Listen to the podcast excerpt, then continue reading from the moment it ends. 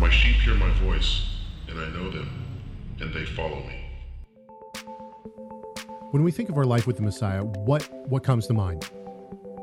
Well, we should recognize that he is, he is our life. Without him, you know, we were dead in our trespasses and sins. We have the foretaste of, of the blessings. We have fellowship. We have just the joy, the, a heart that loves the scripture. All because of Messiah? What's that? All because of Messiah? All because of Messiah. Yeshua, Messiah, King of Kings, Lord of Lords, yo.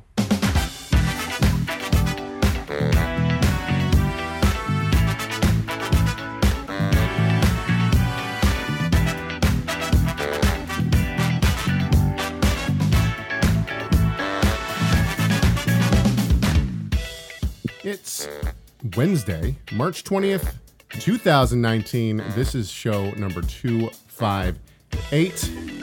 Ready for a vacation. Can't wait for it. My name is Caleb Haig. Sporting the Yeshua shirt, tea, and drinking out of a T and T, Trinidad and Tobago oh. mug. A gift yeah. from uh, my friend Brent down in uh, Trinidad and Tobago. Very nice. And uh, so very nice. And I'm actually drinking coffee right now, not water. Single shot Americano, and it tastes quite nice. Excellent. In contrast to my Torah Resource mug that fell and handle broke, oh, and I no. re-glued it, and so now I don't know if I can trust it with hot with beverage. So it still has functionality. Oh man. So, um, yeah, I'm Rob Vano. I'm Rob Vano, yes. Very nice. Very nice. Um, all about the mug. Yeah, I don't even know what to say at this point. I'm all over the place. My my brain is literally in fifty places at once. My wife and I, we uh, finally, we secretly launched our uh, website, growing in messiah dot com. Um, and, you know, it's a it's a, a nice place for us to be able to uh, blog and write, um, but it's just the very tip of the iceberg. We already got four posts up there, so if you haven't gone and checked it out yet, do us a favor, because th- we would really appreciate this. Do this, do us a favor. Go find one of the four blog posts. There's two by my wife and two by myself, and uh, find one that you like and share it on your favorite social media platform. That would we would just love you forever. Um, But ultimately, you know, that's it's just the tip of the iceberg. This, you know, the the blogging. We want to do a, a podcast. We've talked about doing video. I want to get my son in on some podcasts for the younger, the younger, the kids out there. Um, but there's a lot to think about, man.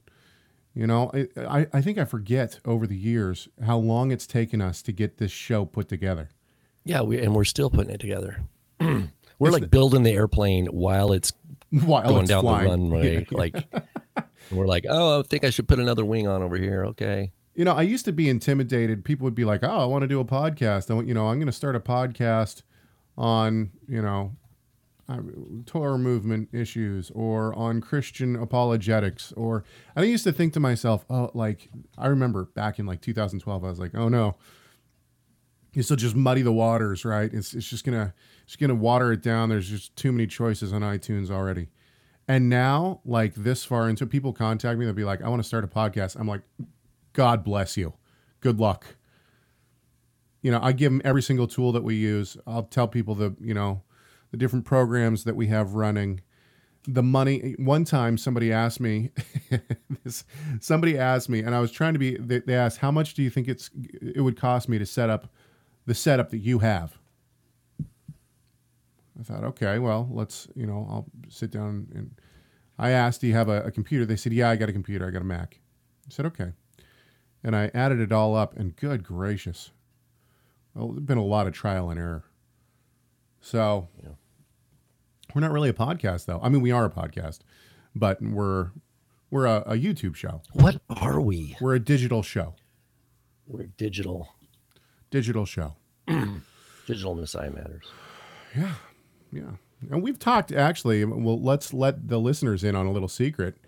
Uh, Rob and I have talked this past week at length about the goal of this show, what we're doing, why we're doing it. Is it, you know, and God bless the people who have sent in uh, emails recently. We've gotten some really encouraging emails. We got somebody, we got a guy in the U K who sent us an email, said, I have, because of your show, I bought Accordance Bible software, spent eight hundred dollars on modules, have fifteen hundred dollars in my wish list. I started, you know, I I, I got the uh, the Hebrew, the thirty Hebrew uh, D V Ds. I'm learning through those and through someone else just so I can better understand the lexicons and, and these kind of things. You know, basic, his overall message, you've taken my my Bible study to a much deeper level. And it, those kind of messages are, uh, they're just an encouragement. They're such a blessing. But then, the uh, you know, uh, then the question, and I think we, we we come to this question probably once a year. Are we, have we run, has the show run its course? I think we ask it at least once a year. And honestly, the, you know, when we changed, we we keep saying change formats. I don't know if uh, we really changed formats. We changed a couple of key elements of how we talk about things. We did that a year and a couple months ago. And uh, I think the, the show has gotten a lot better because of that. Some people don't. Some people wish we'd go back to the heresy hunting. um, but yeah, it's been a it's been a, a good week of reflection, trying to figure out what the Lord wants us to do and if He wants us to keep going.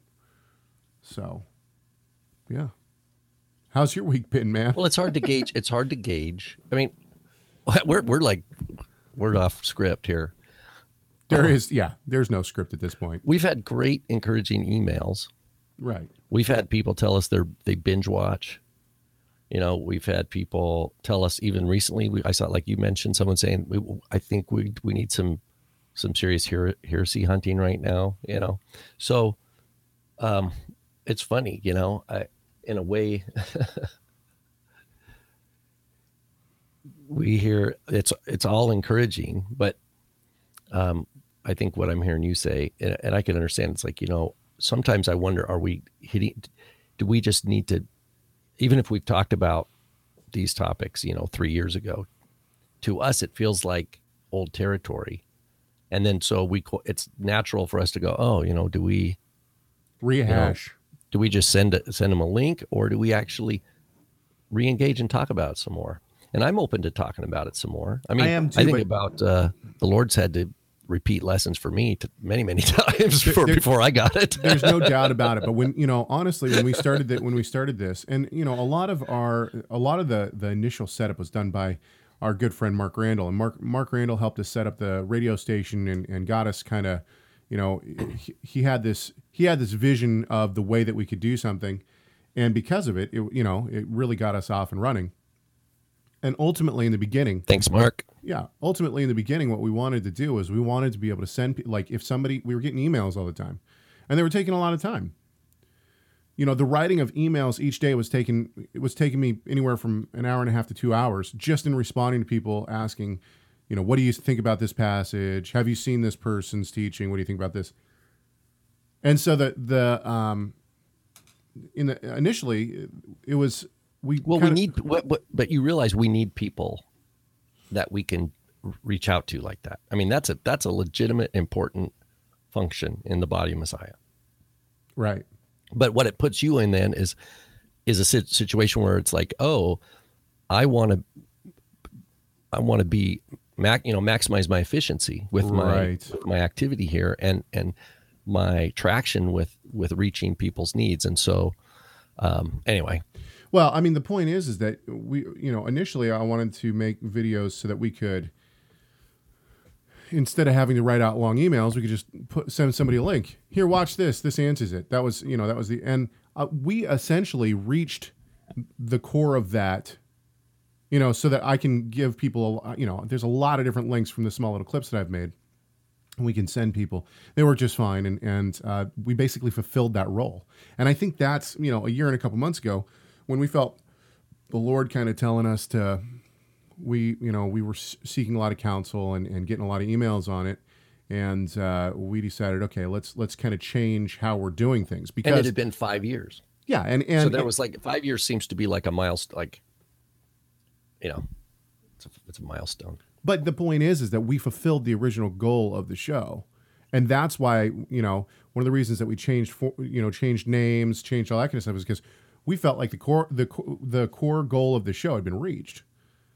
And so now the question is, okay, well, if that core goal was reached, what's the core goal now? And Helen makes a great point. She says, I'm I'm fickle. I want to hear the gospel over and over, please. No doubt. I completely agree. Um, well, we all, and, and that's such a great point because we all need that. We, we right. You, it's not like you can just, you hear, hear in faith is comes by hearing, like you hear the word, you have faith, but it's not like now you're just this little vessel all by yourself and you have what you need for the rest of your life, right? We need, we need that hearing. We need that washing of the word.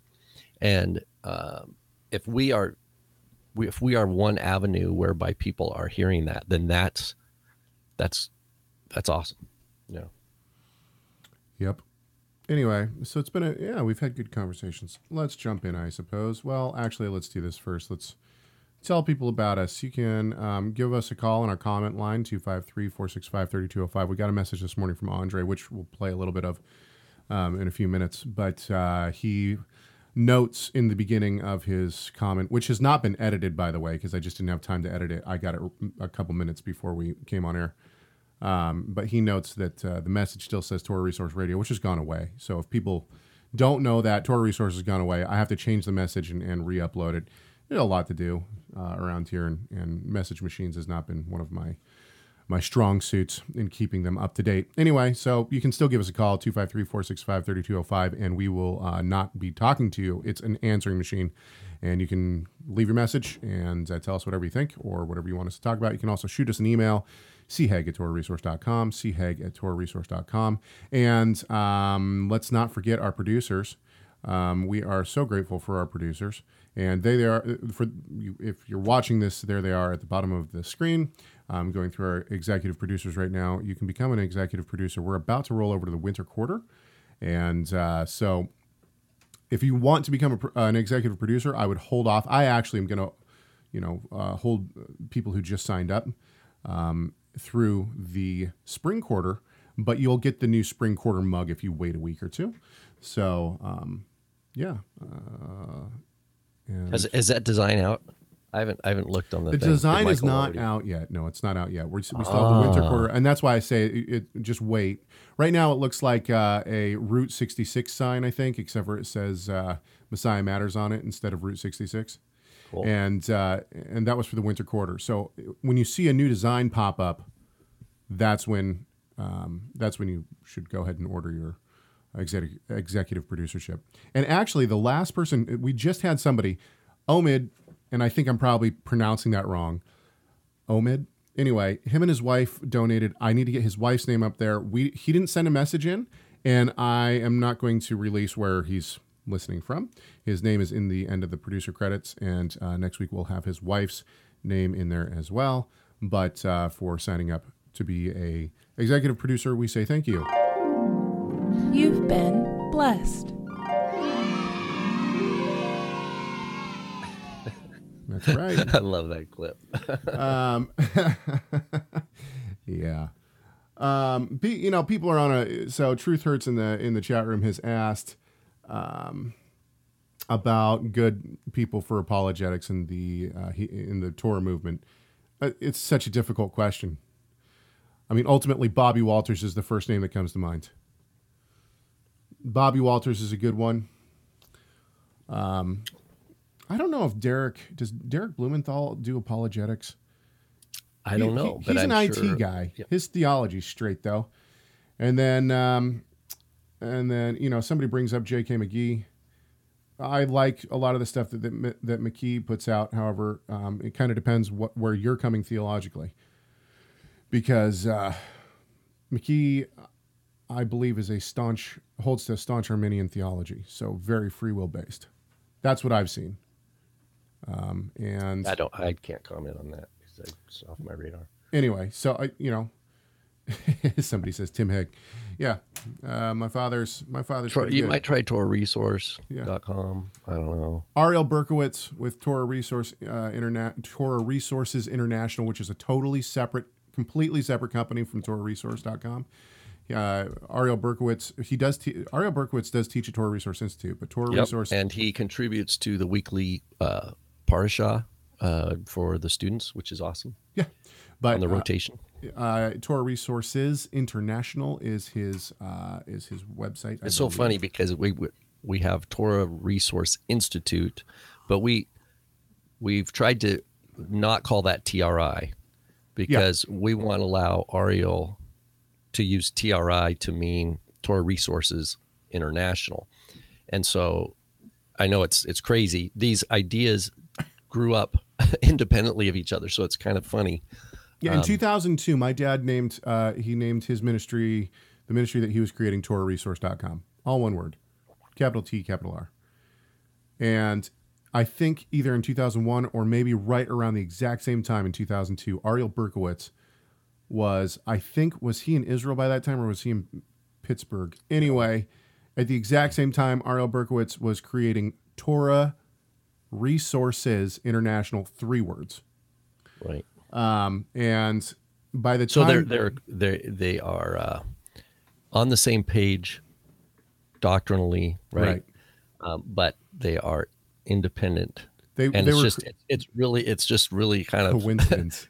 Crazy how it's like, wow, look at that. They they have the same kind of acronym, but that's all right. Well, and then things got really, uh, really mixed up when uh, Ariel Berkowitz came and started teaching with Torah Resource Institute, because then people were like, what? And actually, to this day, I get email. Some some uh, U R L poacher came. They uh, Torah Resource International dot net came up, and so I get mm. emails pretty much every week by different brokers.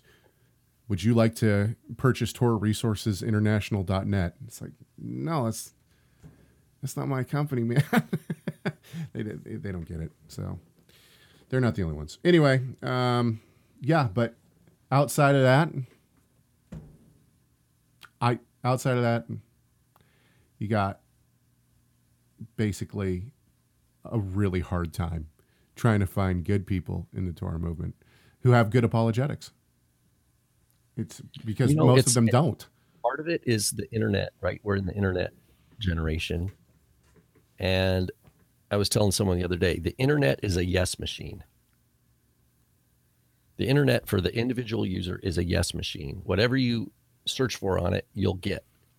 Right. Unless you're paying for some sort of filter. But I don't think, I know they have things for like that for certain content, but do they have an, a filter for your internet to, to weed out bad theology? Well, here's the problem. Here's the problem. And we've we've there's ta- a product. We've there's we've a ta- product. We've talked about we've talked about this numerous times on the show, and, and that is that one of the problems that we have in whatever you want to call it, the Torah movement, um, is that people have said, "Oh, the church it has bad theology," which is not the case across the board.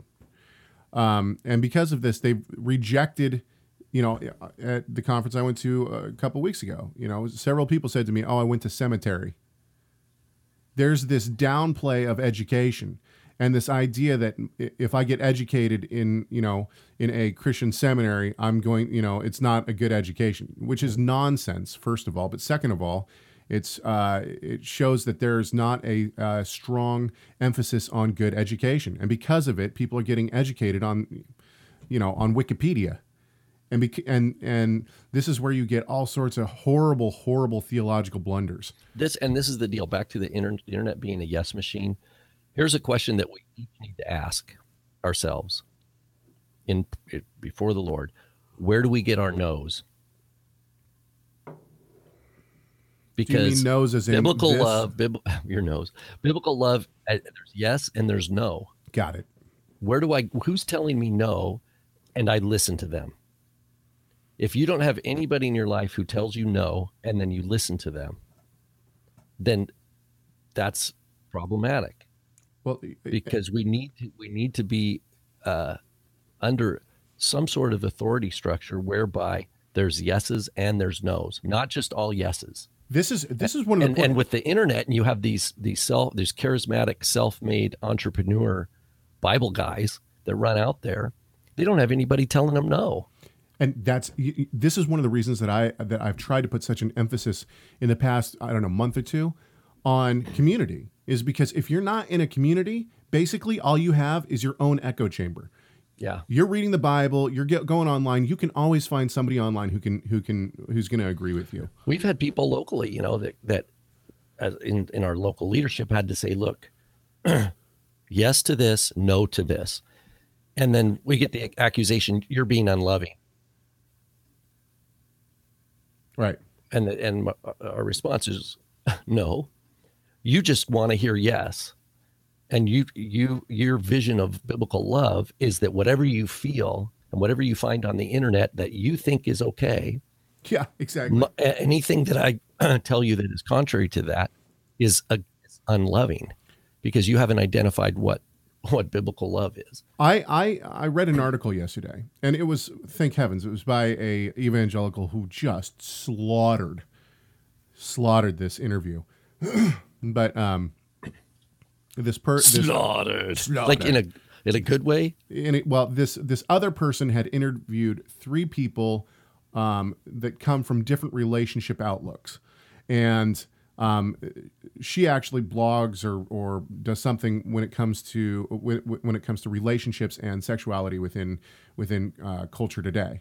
And so she wanted to uh, interview people who were religious who had um, strange outlooks on sexuality. And so there was a homosexual pastor, and who was currently dating. There was a uh, a pastor who was in a polyamorous relationship with multiple people, and then there was a woman who was a pastor, and and so it was these, you know. And the person who wrote the the blog that I was reading was going through and saying how this is absolutely, completely not biblical, and anyone who's a true evangelical would, would shun this kind of uh, immorality. So that it was nice to see that perspective. But the point is, is that these pastors can say, "Oh, you know, they can they can twist, you know, go online, twist things however you want, twist the Bible however you want." And if you have an echo chamber of, "Oh, it's okay, we're all doing okay," then it, it doesn't matter. You'll be able to hear anything that you want. Yeah, it's a it's a yes machine. Yeah. Okay, we haven't. It's wow. we're look at this. We're we're twenty-two minutes into the show. You know, and here's the thing, though. Back to our back to our first thing we started of talking about. How much of our listeners, and this would be good feedback. How much of y'all who listen to us even ramble here, does it is it does it feel like we're off topic, or do you actually is it actually contribute in some minor way to to edification? Uh, because Caleb and I were talking about the other day, like, because with, you know, we kind of stopped doing this, you know, talking about what teachings or heresies were floating around or getting traction to talking more scriptural centric approach. Um, and then, but I thought, you know, how much um, edification comes just from Caleb and my's, you know, brotherly back and forth about this, about any topic, versus how much of it is edifying only when we're talking about scripture. You know, that that's an interesting question. I don't know how to, what the answer is. There was something that I think something just fell in the office. Did it go punk? Either that or it was an explosion. One of the two. So I'm hoping everyone on the other side of the door is okay. All right. Well, you still have power. I still have power, and no one's tried busting in the door. So let's take a look. Let's see okay. what we have. Let's see what we have. Okay. We've well, I mean, there's a lot of places thing. to start here. I, you know, I actually want to start with the Holy Spirit. Dana, I think it is. It might be Dana, um, or Dana, maybe Dana. Anyway, she wrote on a, a on a YouTube uh, video. She says, um, hang on just a sec. Joshua Antilla, yes, you should, uh, Joshua, thank you for your message in the, uh, okay, anyway, yeah, the sound, okay. I'm I'm trying to read exactly what's going on in the office, uh, and Joshua, uh, Michael will respond to you in the chat room. Uh, we received your application. Thank you for that, by the way. Um, okay, let's go to, uh, I think it's Dana. Dana uh, wrote on a... Um, on a YouTube video that we did. She says, "Hello, brothers. Shalom, I believe in God the Father, the Son, and the Holy Spirit, but not as the traditional Catholic definition. I don't know what this means. I, I think that people have a skewed understanding of when the Catholic Church actually forms and becomes an entity. If we look at church history and the rise of what we consider the Roman Catholic Church today, this doesn't happen until the fifth or sixth century at least. The the talks over the Trinity and the word Trinity comes into play in around the end of the second to the uh, middle of the third century. Okay, th- these conversations are not Catholic conversations. So what do you mean by Catholic understanding of the Trinity? Uh, to say that, that the Catholic definition, well, the Catholic Church didn't come around until later. So are you talking about what happens in the councils before that when they're trying to define the personhood of the Godhead? Are you talking about Tertullian's understanding of the, the personhood of the Godhead, which happens much earlier than the formation of the Catholic Church as we know it today? And, you know, I saw this this booklet at the conference I was at the other day, uh, the, last week, on why the Trinity is a pagan thing. And then they use all of this church history. There was, in forty-one uh, verses, there was two scripture re- uh, references in the whole thing. And basically it looked at how they just thought that this all comes from paganism. It's nonsense. The the idea of, of the personhood of God comes directly from the Bible. Tertullian is wrestling, among other, uh, other we'll call them church fathers, because that's what they, you know, that's their title um, for the church today. Other church fathers are wrestling with the exact same thing. They're wrestling with, how do we reconcile the scriptures? One of the reasons that we have John Uh, lumped in with the other three synoptic gospels is because it doesn't it doesn't seem like there's a whole lot of gel, and so we needed these different perspectives. And so when the when people are looking, when Tertullian's looking at these things, he's wrestling with the scriptures. This is not Catholic doctrine, so it it's it's unhelpful to me when people say, "Oh, it's a Catholic definition." What do you mean by Catholic definition? Do you mean by do you mean Catholic as an overarching everyone, like the the broader ecclesia? Is that how you're using the word Catholic, or do you mean Catholic as in Roman Catholic Church? Okay, let's keep going. I don't know. The Father is the one true God of Israel, according to the Messiah himself. Yeshua is the Son of God, according to the Father and Christ, or Messiah. The Son was brought forth of the Father before the beginning and has all the attributes of the Father, including his Holy Spirit. The Spirit indwelling... Uh, the Spirit... So the, so the Spirit is an attribute. I, I believe that's where she's going with this. Well, it's, as she said, is one of the attributes, including. That right. means the, the Holy Spirit is an attribute of God. Okay, that's her... That's what it sounds like. And, this, a, and, and yeah. now she's... For the, for those who might not know... The, she's touching on modalism at this point. That that the Messiah, uh, well, it's not full blown modalism, because she's not saying that that the Messiah is a mode of God, but she's saying that the Spirit is is an attribute or a mode of God. Anyway, let's keep going. The son, so the Son was brought forth. I don't know what that means. Created. Was the Son created by the Father before the foundations of the world? Or is he eternal? I think he's eternal. Anyway, the Spirit indwelling born again believers is the Spirit of the Father and the Son, according to Christ himself. I agree. The Spirit is the, the scriptures clearly talk about the Spirit being the Spirit of the Father. The Holy Spirit is clearly the Spirit of the Son. As we'll see in a few seconds, is clearly his own person, as the scriptures put forward. When Judas, not Iscariot, asks Yeshua, "How will you make yourself known to us and not the world?" they understood Messiah, Christ himself would come back to be with and in them. Okay. They didn't ask who. It's not a third person, not the Father, not the Son, as Catholics believe. You mean as all of Christendom essentially believes. I mean, we can take out the Mormons, but okay. Um, would you agree? No, I would not agree.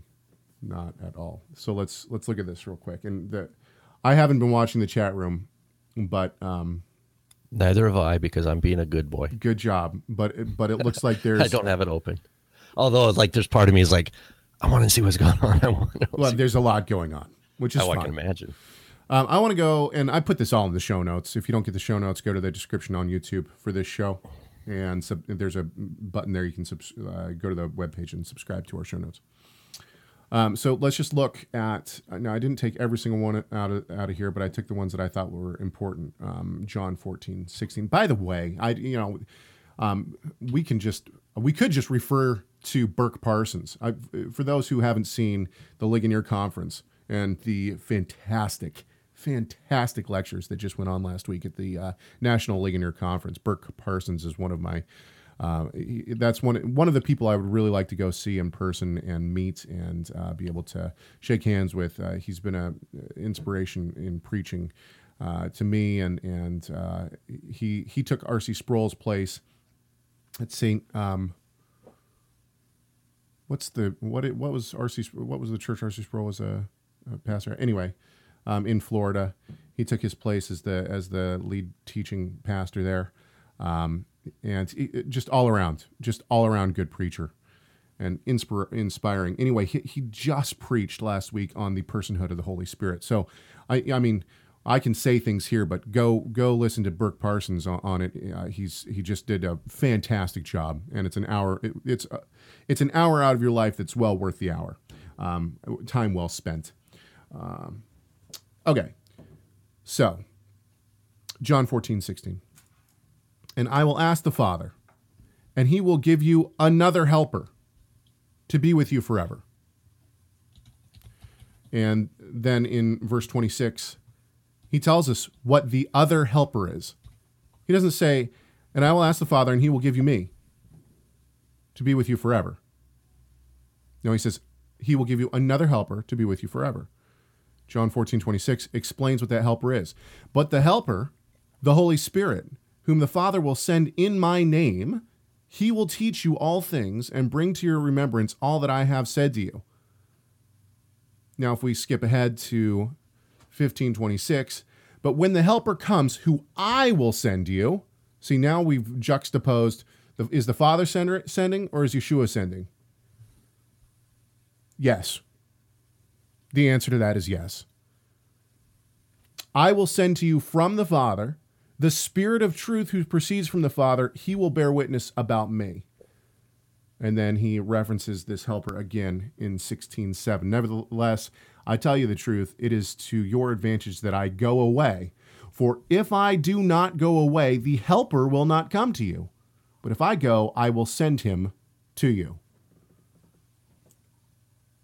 I mean, this is, I, I don't see how people can get around the idea that this is clearly uh, giving personhood to the to the Holy Spirit. Um, we have in Acts five as well, right? And this was brought up to me. Andre uh, brought this up to me last week. In Acts five, and this is something that I didn't even think about until now, um, somebody asks, oh, Helen asks, was the helper there before he was sent, uh, he sent in Acts? This is a great question. My father touches on this in his, in his uh, um, Holy Spirit lectures. And uh, yes, I think the answer is yes.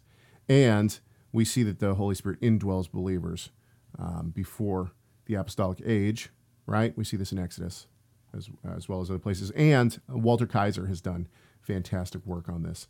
Um, and it, you can find it for free. Let's go to Acts five real quick. We're all over the place today. Um, I, I taught on this last Shabbat. So it's fresh in my mind. Um, Ananias and Sapphira, right? Um, but Peter said to Ananias, I'm in verse, I'm, I'll start in verse three here. Uh, but Peter said to Ananias, why has Satan filled your heart to lie to the Holy Spirit and to keep you back for yourselves a uh, part of the proceeds of the land? While it remained unsold, did it not remain in your own, to uh, remain your own? And after it was sold, was it not at your disposal? Why is it that you have contrived this deed in your heart and have not lied to man but to God? Ananias, when Ananias heard these words, he fell down and breathed his last, and a great fear came upon all who heard uh, heard it, heard of it. The young men rose and wrapped him up and carried him out and buried him. After an interval of about three hours, his wife came in, not knowing what had happened. And Peter said to her, tell me whether you sold the land for so much. And she said, yes, for so much. But Peter said to her, how is it that you have agreed together to test the Spirit of the Lord? So the point is, is that he says, you haven't lied to, to me, you've lied to the Holy Spirit. And in John, he says that the helper will come, and he has to leave so that the helper can come, and he will give a different, another helper. I mean, the, there's no way that, that you can slice it except for the fact that the Holy Spirit seems to have personal attributes here. Rob, thoughts?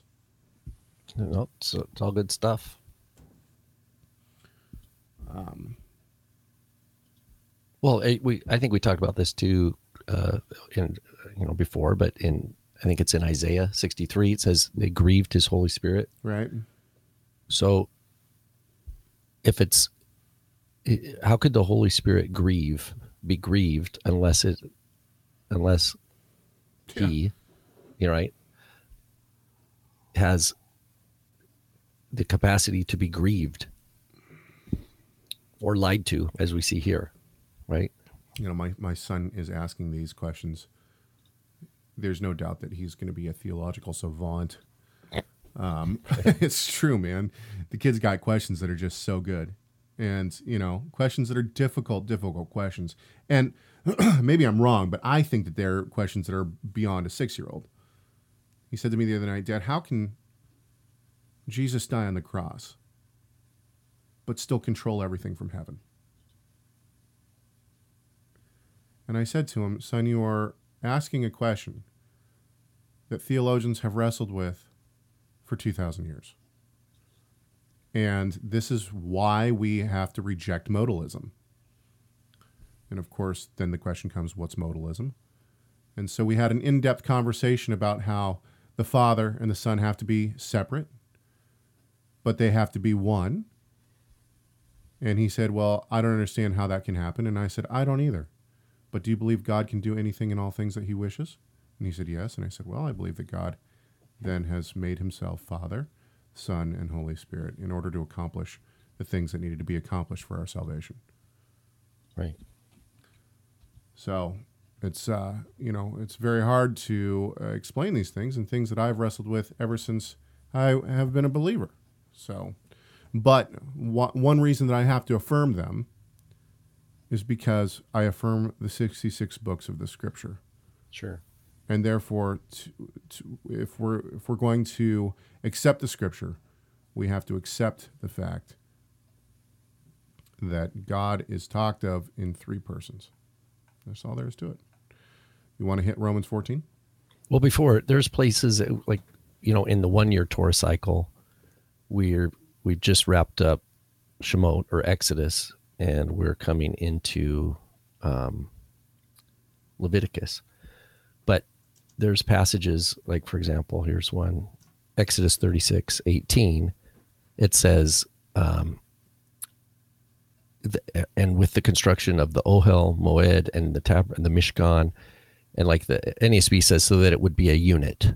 But it's, it's Vayhi uh, HaMishkan Echad, that the Mishkan would be Echad. And it's talking about the, the assembling of all the intricate parts, right? Uh, that go into building the tabernacle. And it says, so that the Mishkan will be echad, will be one. Well, there's multiple parts parts that make this one, this and echad. Function in different ways, right? And and and we learn this in, uh, is it First Corinthians twelve, where it talks about, you know, there's one there's one ruach, right? But there's diversity of of giftings. And it's all for the edification of the ecclesia. Um, and so this this theme of unity in our trying to trying to understand unity, the Shema, of course, is the greatest commandment that Yeshua teaches us. He is echad, is part of the is key part of the, the, the Shema. But then love your neighbor as yourself is, by Yeshua's instruction to us, is we're, we're not to understand the Shema apart from love your neighbor as yourself. And we're not to understand love your neighbor as yourself apart from the echad of the Shema, of loving God with all your heart, all your soul, all your strength. If I have to, if I'm, if my obligation is to love God with all my heart, all my soul, all my strength, where's room to love anything else? Right. So how does love of neighbor fit in there? Well, and that's, this is the mystery of, of our unity in Messiah. And, and it's a wonderful, uh, in, in this worldly picture, because we can all relate as in as much as we're in community and bearing one another's burdens and um, praying for healing for one another and, and, Um, tolerating, learning to try to appreciate and tolerate variance in opinions on, especially when there's a prickly topics, you know, topics that are more charged than others, and trying to learn to be loving to one another and to pray for one another and to fellowship together, trusting the Ruach to guide and, and develop our relationships. The, if, if, if we're in that, then we know that the the greatest commandment, the Shema and the love your neighbor, are that's our that's our those are the stars we're steering by, right? When, when we're in community. And so somehow the relationship within the Godhead, encapsulated at the end of Matthew, you know, the name of the Father and of the Son and of the Ruach HaKodesh, right? That's somehow that that relational nature is it it it somehow is reflected, is to be reflected in the unity of the body here on earth. It doesn't mean we we we can talk about it in exacting engineering terms and then and then like say this is the exact way to, that it needs to be expressed. But it there is a, an absolute element of mystery. Caleb, you brought it up when you said the, the Gospel of John here as being one of the four witnesses, right, that we have. Is it it comes from a from this angle that the other, what we call the synoptics, um, you know, comes from a different perspective, but yet our by faith we accept it all as scripture, right?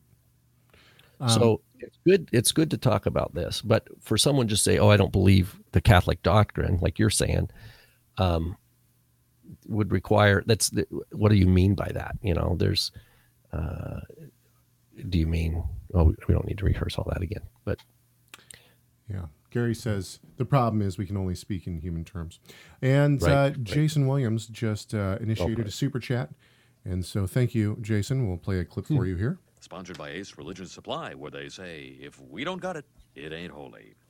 Um, let's move on. Thank you for the super chat. We always appreciate that. I love it. Um, okay. we can, there's so many... The nice thing is, is that last week we said we didn't have enough topics. And so this week we were flooded with good topics and we have a full show. And then we talk for the first thirty minutes of it about things that aren't even on the list to talk about, which is fine. That's great. It just means that we'll have a, we'll have something, we'll have something for, um, for our Messiah Matters More. Um, okay. And let's, uh, should we go to polygamy? Uh, I thought we were going to do... Uh, you want to do Romans fourteen? Call. We need to do the call. Yeah. Because okay. we had two pings on Romans fourteen. And since uh, okay. we talked about that last week, we should... Okay. We've actually talked about the last two weeks, kind of, I think. All right. So uh, Andre just called this morning and, and, and um, left a message. And, but the reason that we'll play his first is because somebody else actually emailed about the exact same kind of thing. And so this is on Romans fourteen. And so we'll play the beginning of, of Andre's... Andre brings up two different... Sorry, two different um, conversations, and uh, so we'll just go with the first one here. I thought Torah Resource Radio was over. You have to change your uh, your message there. We do have to change um, your message. Hi, machine. I'm. Uh, this is Andre calling. I wanted to uh, say that you guys had a good show last week, but um, do you think you could make application of Romans fourteen to more relevant uh, questions, more relevant to today, like? What do we do when family members invite us over and they're eating un- unclean food? Um, I thought that would be an interesting question. Yeah, and so th- this is one aspect Good. of the Romans fourteen conversation. Thank you, Andre. Yeah, the other the other aspect of it would be um, somebody asked, "Well, I'm a you know I'm a vegan or I'm a vegetarian," and people say I'm weak because of it. Yeah, that was so that was heartbreaking. So someone emailed saying, "Hey, you know." I, so I've had Romans fourteen used by Christians to tell me I'm weak in faith because right. I don't eat meat. And I was like, oh, golly, man, this Romans fourteen, that was a new one for me. I mean, I've heard Romans fourteen used for different purposes, but that one was like, oh, my. I've gone, through, I've gone through a lot of different uh, uh, diets. And my wife said, if you're going to go on another diet, please don't make it as extreme.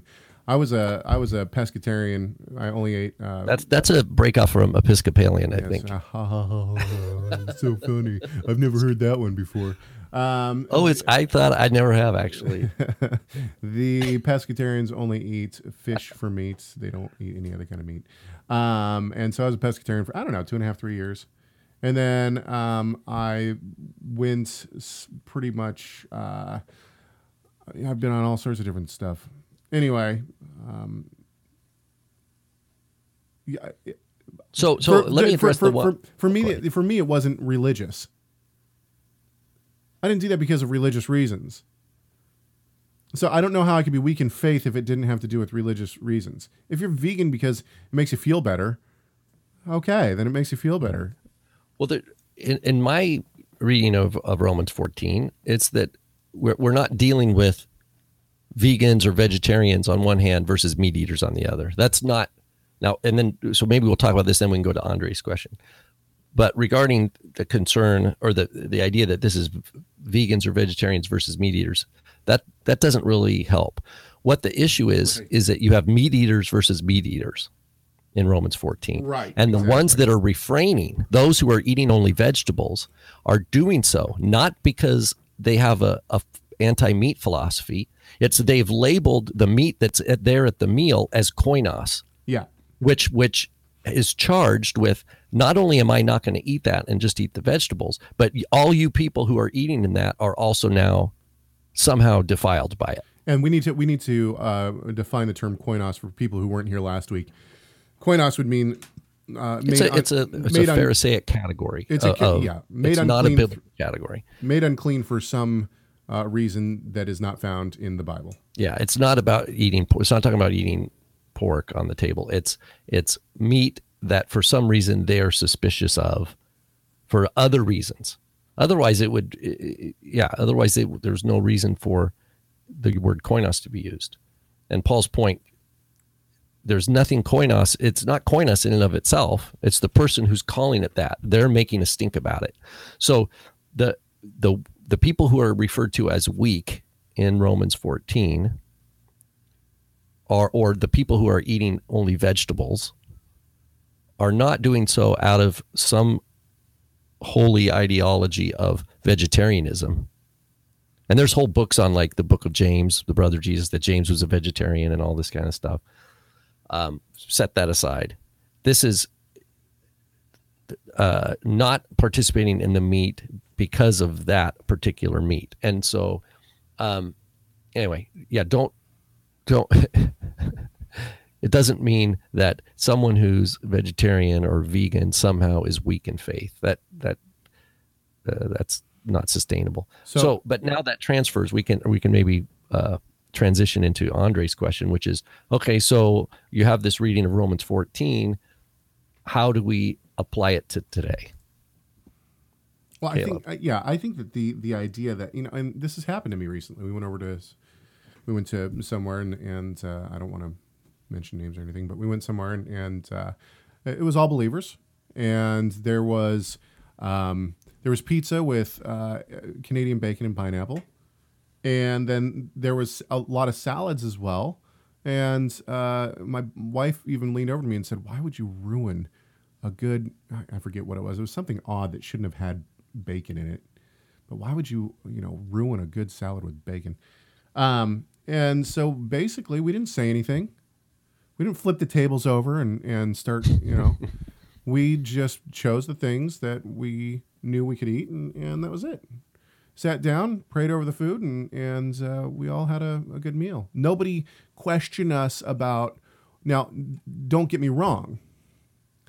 Growing up, I remember distinctly going to pizza parties and searching out the cheese pizza because everybody else was eating pepperoni pizza. We're talking about Christian brothers and sisters in the Lord, and feeling the odd man out for not being able to partake in the pizza that everybody else was eating. So that would be the application where people I think is a popular, probably evangelical reading. They're, they would say, Caleb, look, here we are. There's all this great pizza, right, and you're you're avoiding it, most of it. And that's a faith issue, brother, and we need to talk about that, right? Because yeah, the food I, laws would, have been done away. That's that's. And I would um, say, I would simply say that if I am free, if the Lord has set me free, I have the ability to dedicate to God what I want to dedicate to Him, and one of the things that I've dedicated is my diet. And I'm not gonna I'm not gonna flip tables over. But for me and my family, we're we have committed to eat a very, uh, you know, a certain way, and there's plenty that we can eat. Everywhere I go, I can find something to eat, and so it's I, this shouldn't affect any believers around me. That's just kind of the way it is. Um, and Lois says, but the reality is that according to Romans fourteen, they weren't walking in love towards Caleb. Actually, that's. That's if if Christians if, if mainstream Christianity is going to take the the point that this that Romans fourteen is talking about meals, then what should be uh, highlighted here is that if one of your brothers is weak, as I am being claimed to be by mainstream Christianity in this passage, then what they should do is eat like me to uphold me and not tear me down. If I'm the weak one in faith and I think that it's wrong to eat some kind of meat, then what do you do? You don't eat it to show your liberty. That's not what Paul says at all. He says, don't eat it. So there needs to be consideration for people. Now, does that mean the, the person who comes in and makes the noise always gets their way and everybody has to always uh, default to the common denominator, right? Um, for example, I, I know this kind of thing can happen. You have a Messianic home group. You have all these families coming and all the different dads and moms research things on the internet, right? They come, some like, okay, one group um, had soup they made in advance, but they heated it up, right? For the potluck or for the oneg. Then you have a group that just uses a hot plate. Then you have a group that just brings cold cuts, you know, they just, right? And then you have the issue of like, well, are hot plates acceptable? I think, well, then, then I, you, they break it down to the, okay. So all of a sudden it's like, okay, we won't heat anything back up. We'll, we'll have a hot plate on. That's our policy. Right. And then someone could complain about that. And then you're like, okay, we're just going to have, just bring veg, you know, vegetable dishes and cold cuts, anything, you know, cause we're not going to use any electricity for food. So where do you, it, you see what I mean? It can keep, and then I, pretty I, soon it's like, well, we shouldn't even be driving on Shabbat. I, th- well, I think, I think that okay. it, I think a better analogy is the guy who walks in and says, "I'm That's not." That's a great analogy. What do you mean? I mean, come on, electricity. No, the, the, a better analogy would be the mixing of milk and meat.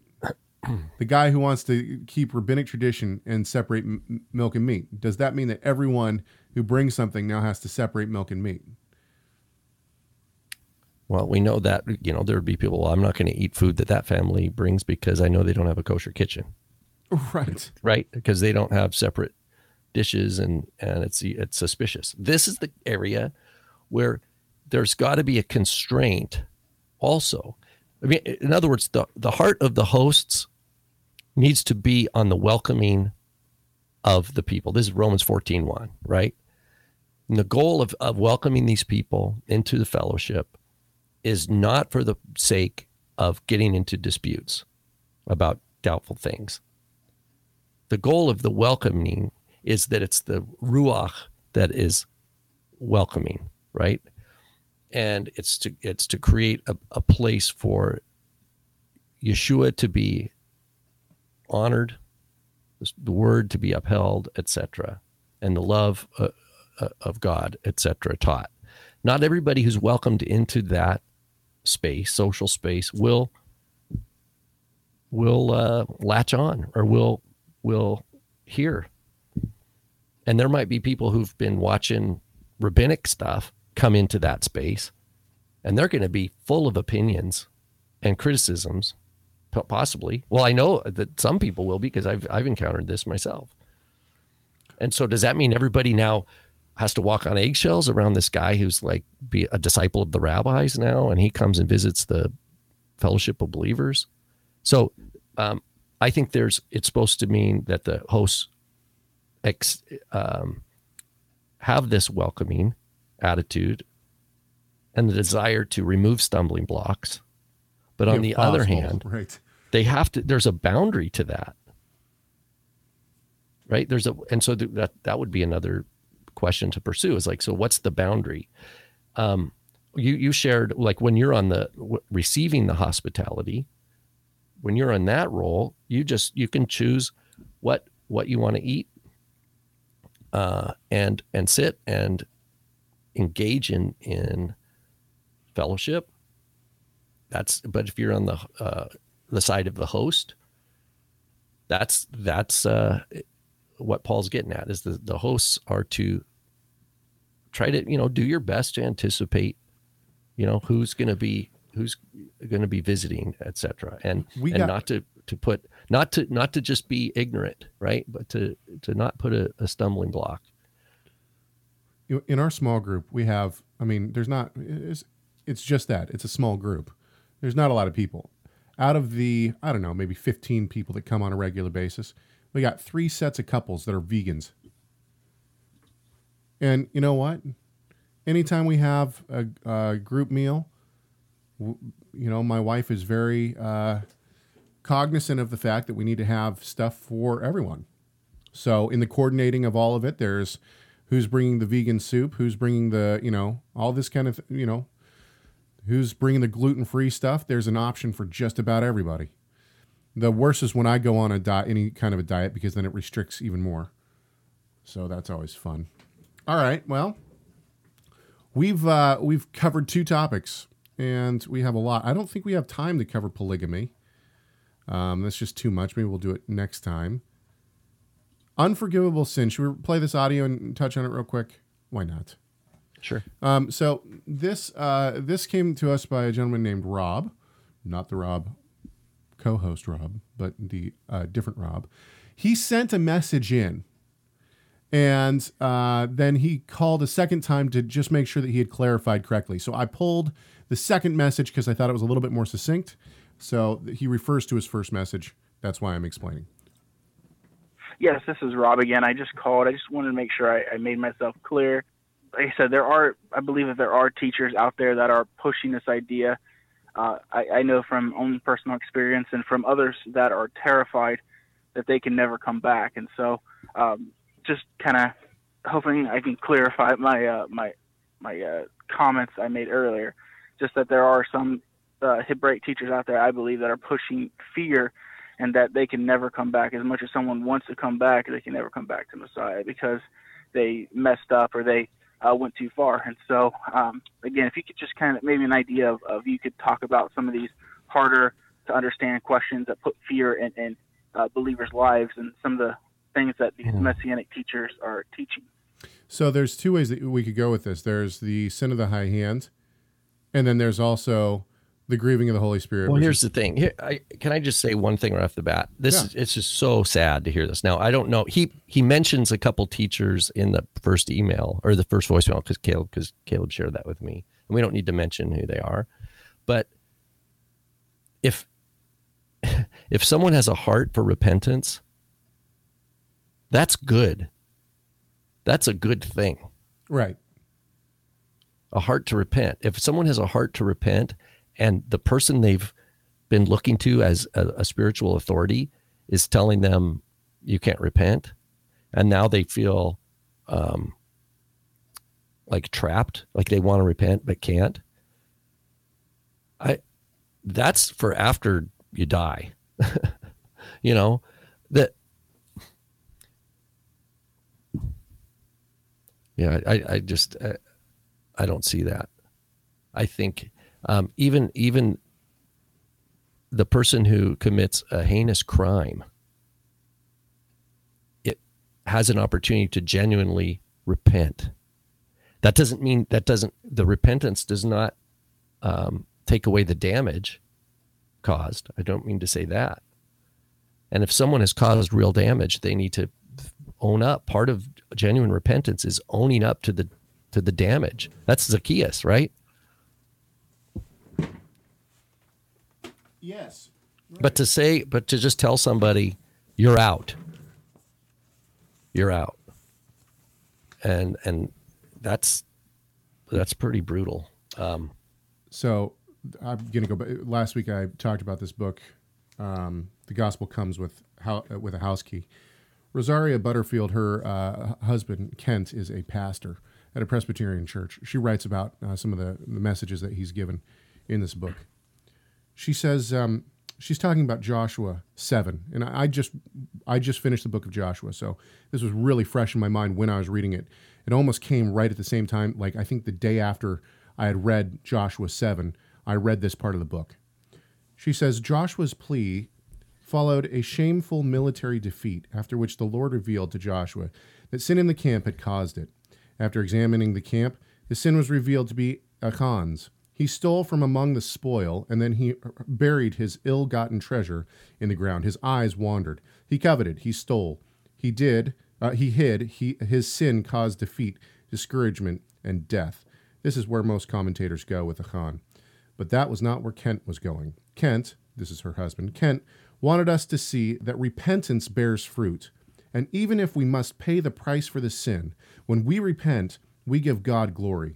Repentance always bears the fruit of giving glory to God. Repentance is not an end point. It is a launching pad. We repent unto holiness. In repentance, we grow in Christ-likeness. So, repentance is a work of the Holy Spirit. One who is truly right. repentant will turn from, from sin. Um, when I when I I thought, okay, I'll type unforgivable sin into a Google search, and before I hit enter, I thought, I hope the top one is by Desiring God, and I pressed enter, and the top one was by Desiring God. It's a dynamite article on um, grieving the Holy Spirit and what this means, what Yeshua meant by grieving the Holy Spirit. Um, it's well worth a read, and I would uh, encourage anyone to go and take a look at that article by Desiring God. I don't believe that there's a unforgivable sin as um, as some may think. I think that the heart matters, and this is why I think that we is it Esau who is, says that he sought for me with tears but could not find me, or something to that effect. I'm paraphrasing, of course. Um, Jacob I loved, Esau I hated. Some people have tried to use this as well, but I think that Esau's issue was a heart issue. He didn't really want repentance. He just wanted good graces with God and wanted to continue his own personal life. He wasn't truly, he might have been seeking it with tears, but he wasn't seeking it with his heart. And that's the point. If we truly love God and we truly want to come unto him and truly repent, and we have a heart of repentance, this is a work of the Holy Spirit. It is a gift that has been given to us. It is not. Uh, it's not just a, a ill-gotten want. It's something that the Lord has given us. So, for a teacher to say, "No, you've gone too far. You can't come back," I don't see this in Scripture. I think if the heart is changed, the heart is changed because God changes the heart. When the heart is changed by God, the Holy Spirit comes, and he leads us to repentance. Repent, repentance is something that glorifies God. And that is a work of the Holy Spirit. So it is a denial of a work of the Holy Spirit to say that someone can not find repentance if asked for with a contrite heart. And again, that doesn't mean that the damages are somehow... Oh, you p- still pay for there's sin. There's no more liability. Yeah, that there's right. no more liability. That's back to... Ze- uh, uh, did I say Zechariah I, earlier? I meant Zacchaeus. Well, this um, goes back to Achan. You know, well, yeah, well, Zacchaeus too. In other words, he Zacchaeus had wronged people. He had stole money, right? He had overcharged and kept the profits. And he said, and so he went and did what Torah says, right? He repaid, repaid right, uh, and over with interest, with with the added amount. The and reason so, that this has been on my heart is because I, I bring this up when talking in in the notes that I've been writing on Acts. We just went through Ananias and Sapphira. Peter gives Sapphira the option. Yeah, she lies. She's like, he says, "Did you? Did you? Uh, yeah. She, did you do such and such? So, yeah." Anani- Ananias dies. She comes in. Okay, now you tell me. Did you sell the field for thus and such amount? Yep, that's the amount. She's given the opportunity to come clean, to give glory to God and repentance, and instead she keeps the lie up. No, it doesn't. It doesn't work like that. Um, and this is where it shows a lack of true repentance on Sapphira's part. She was happy with the with the with the falsehood that she had given. And what does Peter say? You have not lied to us. You have lied to the Holy Spirit. Oh, man. Yeah, that's a good contrast with the Achan story. Yeah. Um, tell me, because he says, tell me what you've done. And Achan comes clean. And he says, he yeah. says, Amna, which is truly from Amen. Truly, I have sinned against the Lord. This my, is what I did. And, and then my, he just, he says exactly. And that's very different than what we see in Acts. And my uh, and, and my point in my comments in the commentary that I'm writing, I say certainly Achan knew what was going to happen. He knew that the death penalty was coming. He'd violated the the cherem, yeah. But you know what? He came clean anyway. It was true repentance. And what happens? Joshua takes him and his entire family out. Kills them all. So the, the penalty still had to be paid. Retribution still had to be made. But um, and back repentance. To Joshua, this is in terms of corporate, we're talking unity of the body. Joshua seven one, it says the sons of Israel acted unfaithfully right. in regard to the things under the ban because of Achan. In other words, a little leaven it, leavens the whole bunch. Yeah, exactly. You, the whole, the whole, all the children of Israel acted unfaithfully. That means I, I'm wondering too, who knew about it and didn't say anything? Well, I think clearly his family did, and this is why Joshua kills his whole family. But it affects the whole, the whole body suffers. This is back to that unity. The whole body suffered because of that. Right. All right. And, and boy, we need to be so diligent and searching our hearts. Here, here's a, here's a thought that came to me, you know, in one of those times in the middle of the night where I'm uh, awake and, and in prayer. There is no, t- tell me, tell me if you gel with this. There is no separation from sin apart from identification with Messiah. Say it one more time. There is no separation from sin in our life, right? Apart from identification with Messiah's life. Absolutely. And here's the thing. We all have places where, where we're not fruitful enough. And it doesn't mean that the Lord is over us with a whip, but back to John, Gospel of John, John fifteen, he says, if you're fruitful, you're going to be pruned to bring more fruit. Right. That's a ne- there's never a point where, where the Lord's going to say, you know what, Rob, you're done. You've, you've got all your fruit you need. No, that's not the nature of, of growth and fruitfulness. The nature of growth and fruitfulness is increase, increase, and increase. And who's increasing this whole time? Yeshua. Yeshua is the one who increases. And so how does Yeshua increase in my personal walk with him? It's the same as Yohanan, John the Baptist. Whatever I think of as Rob has to decrease, right? I have to learn who Rob is in Yeshua's eyes, not who Rob is in my eyes. So, and if I'm and if I'm got some idea about myself that I think is, well, this is who I am. This is who I am. You know? Right. And that's where you've got your. That's trying to imagine myself as independent of Yeshua. And that's what Paul's trying to get out at the end of Romans or Galatians two there. He's like, it's not me, but Christ in me, right? And he's trying to say, it's now the, the, the you know, the, the life I live is by faith in the Messiah, right? It's he who lives in me, right? And, and he's trying to talk about that. And it's, it's not easy to talk about because you only understand it through relationship with Yeshua. That Yeshua is Yeshua is glorified. He already is glorified. Right. He's being glorified. And in the end, all, you know, every knee will bow, every tongue will confess that Yeshua is exactly what the scriptures say he is.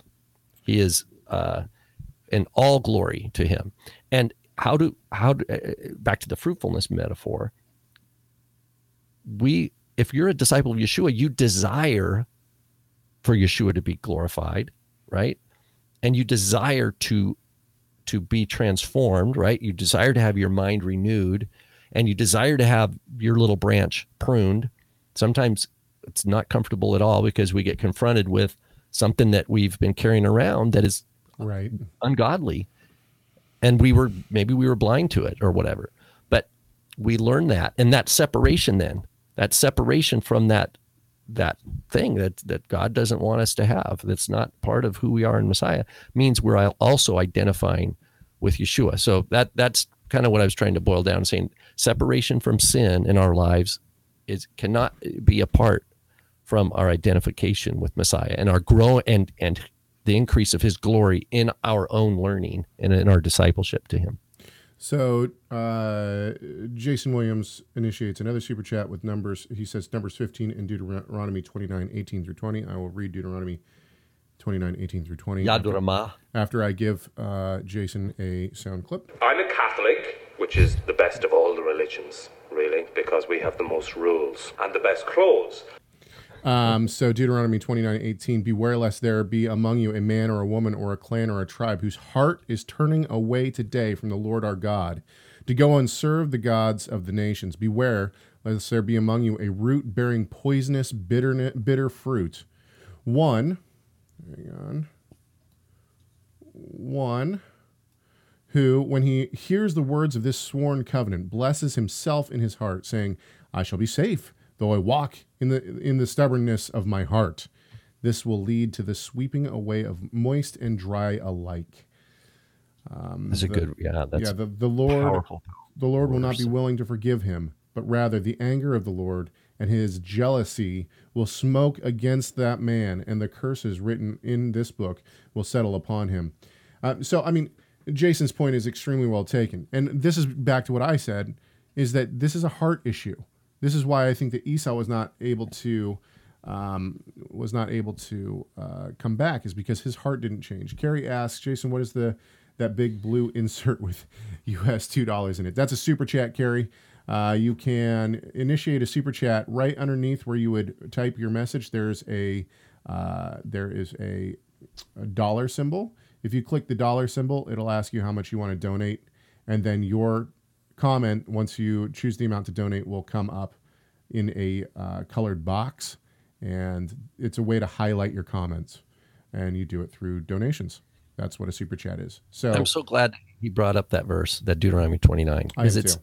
It says, when he hears the words of this curse, right, he yeah, will I'm both good. saying, I have shalom. I'm good. He thinks he has shalom apart from the king. Right. Right. I don't, he's tell. It's like, imagine a kingdom and you've got a guy who's violating the law of the king of the land, but he's like, no, I, I have my own peace. Thank you very much. So Gary, uh, Gary makes a good point though. He says, this is dealing with the false prophet. Yes. But I think that's also why Jason brought up Numbers fifteen as well. We have the same thing going on. There's, it, it's a heart issue we see. So it's not just with, it's not just with fa- false prophets. And we see this also in Isaiah one, right? Stop bringing your stinking sac- sacrifices. They're a stench in my nostrils. Why? Why are they a stench in the Lord's nostrils? Because they're done with. They're not done with a contrite heart. The heart is the issue, and we see this even in the Torah, right? He says, "Circumcise your heart unto the Lord." Write this. Write this Torah on your heart. But then in Je- in Jeremiah, he flips the script. He doesn't say, write it on your heart. He says, I will write it on your heart. This is the new sure, covenant. Sure. Well, and Deuteronomy, at the end of Deuteronomy, says, the Lord will circumcise your hearts. In other words, twice in Deuteronomy, right, early, he says, he says, circumcise the foreskin of your hearts. And then later in Deuteronomy, it says, the Lord will circumcise your hearts. Yeah. Okay. Well, it's been a good chat. Um, is that, okay, because this gets into that whole Calvinism, you know, versus Arminianism. Does the Lord, do, do I have to ask God to circumcise my heart? Or does he do it? And then I find myself with a circumcised heart. Did did I ask my dad to circumcise me?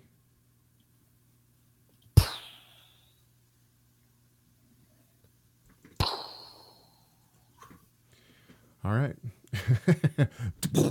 All right. Yeah, good conversation. Let's uh, yeah, let's just see here. I, you know, polygamy is such a uh, a loaded. Well, we have un- clean and unclean. Maybe we'll do that for um, for our Messiah Matters more this week, and then. Um, yeah. But we didn't. Yeah, we didn't talk about Purim. I hope everybody has a. If you celebrate oh, yeah, Purim cool. tonight. Yeah. Have a fun time. Purim Tradition is to tonight. read the book of Esther. Yeah. And um, which is which is always great. Good times. All right. Well, um, yeah, we'll I think we'll probably try to pick up on polygamy next next uh, week. And the reason why is because this is something that we've gotten a lot of. My my um, understanding of this has actually changed. I uh, and we'll talk about that. We'll talk about that. Um Just spoiler alert, I don't believe that polygamy is biblical. um, yeah. All right. Uh, so, yeah, we hope that this conversation has done one thing and one thing only. That's to glorify our great God and Savior, Yeshua the Messiah. Why? Well, because Messiah matters.